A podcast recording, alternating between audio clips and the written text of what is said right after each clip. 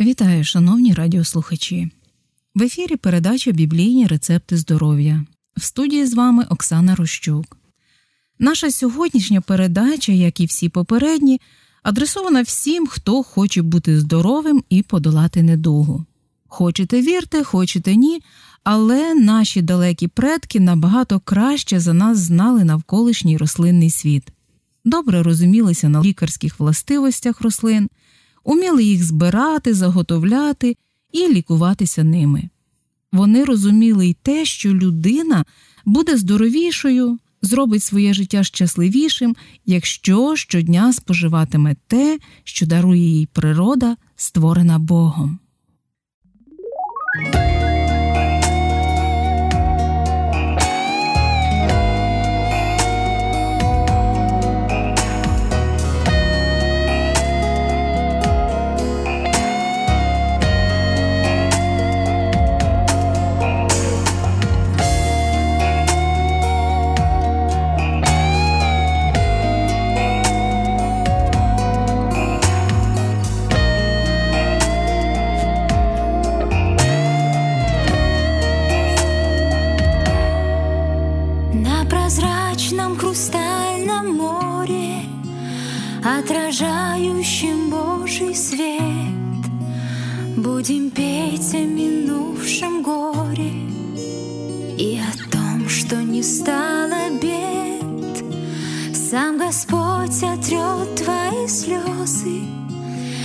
Следы тревог на лице. Все шипы обратятся в розы на небесном твоем венце. шипы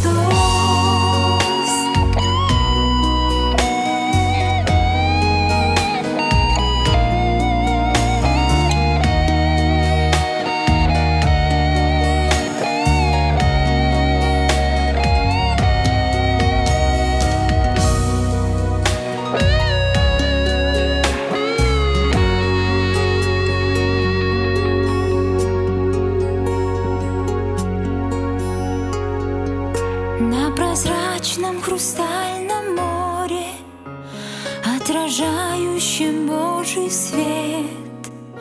Будем петь о минувшем горе И о том, что не стало бед. Сам Господь отрет твои слезы И следы тревог на лице. Все шипы превратятся в розы на небе.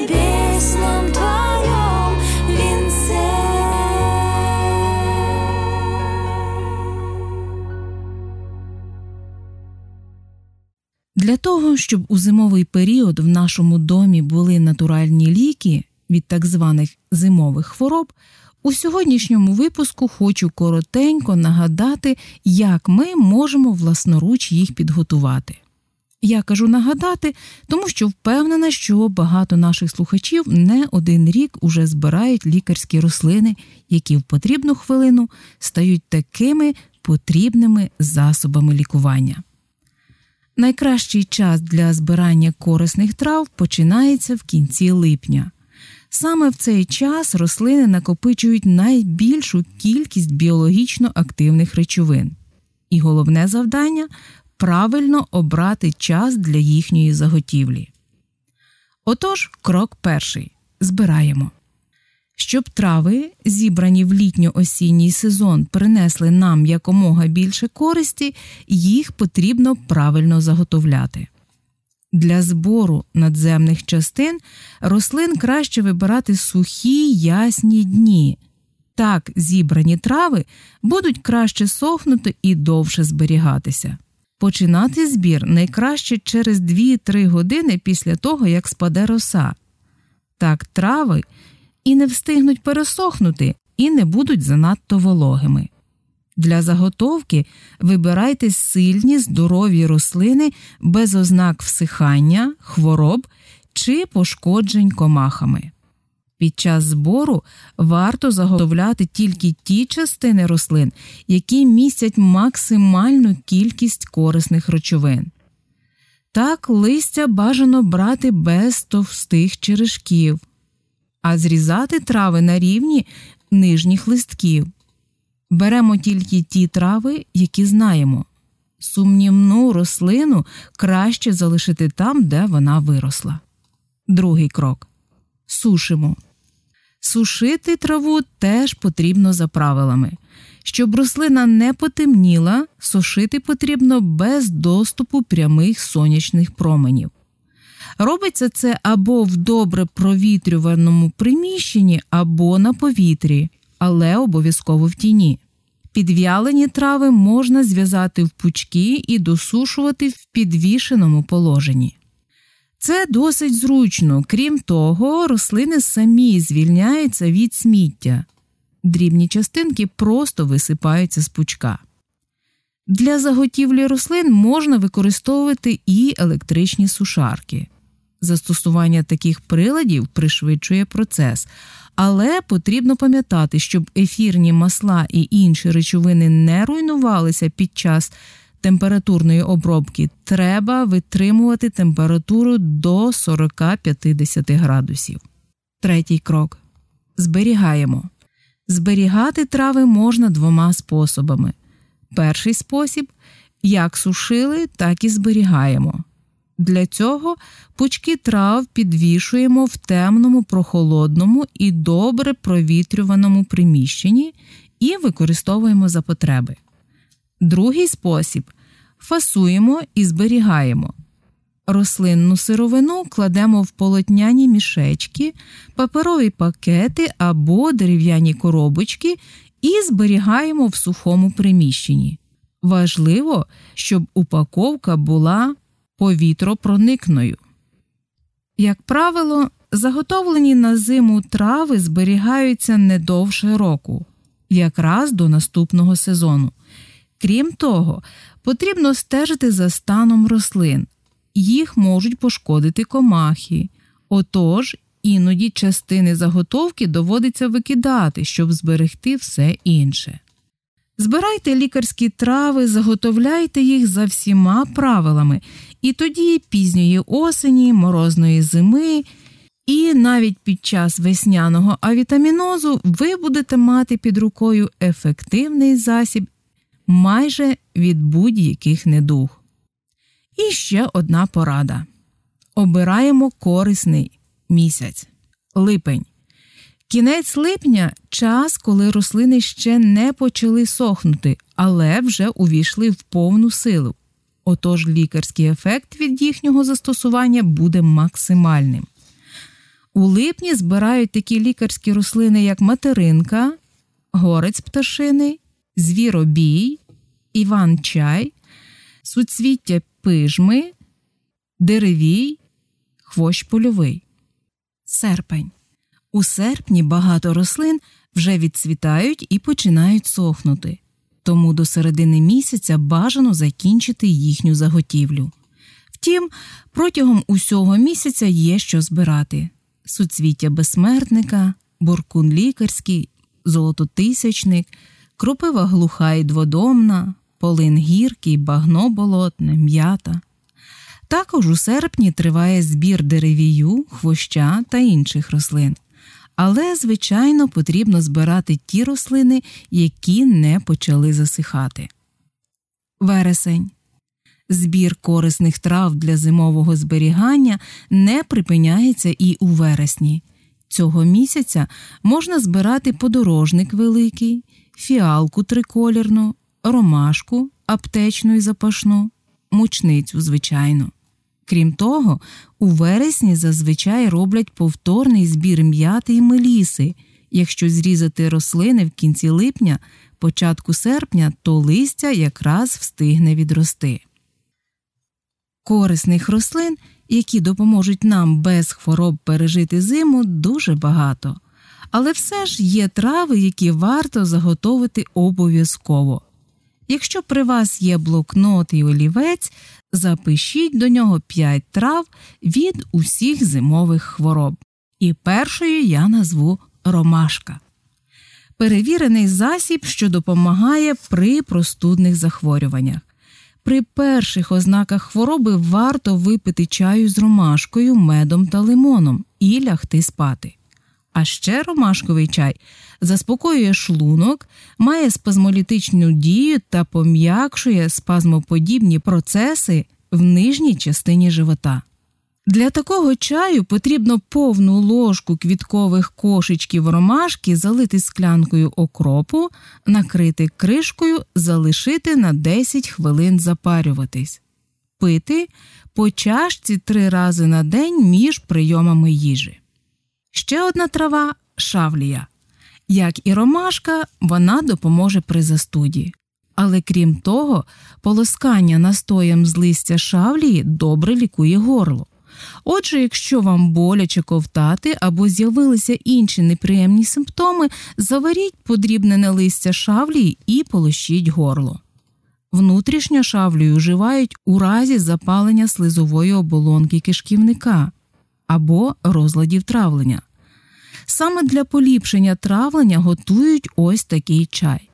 Дві ложки листя шавлії, чайних ложки, залити склянкою окропу, накрити кришкою та залишити на 10 хвилин запарюватись, потім відсідити. У разі розладів травлення, наприклад, здуття, треба пити цей чай тричі на день перед їдою. Полин гіркий.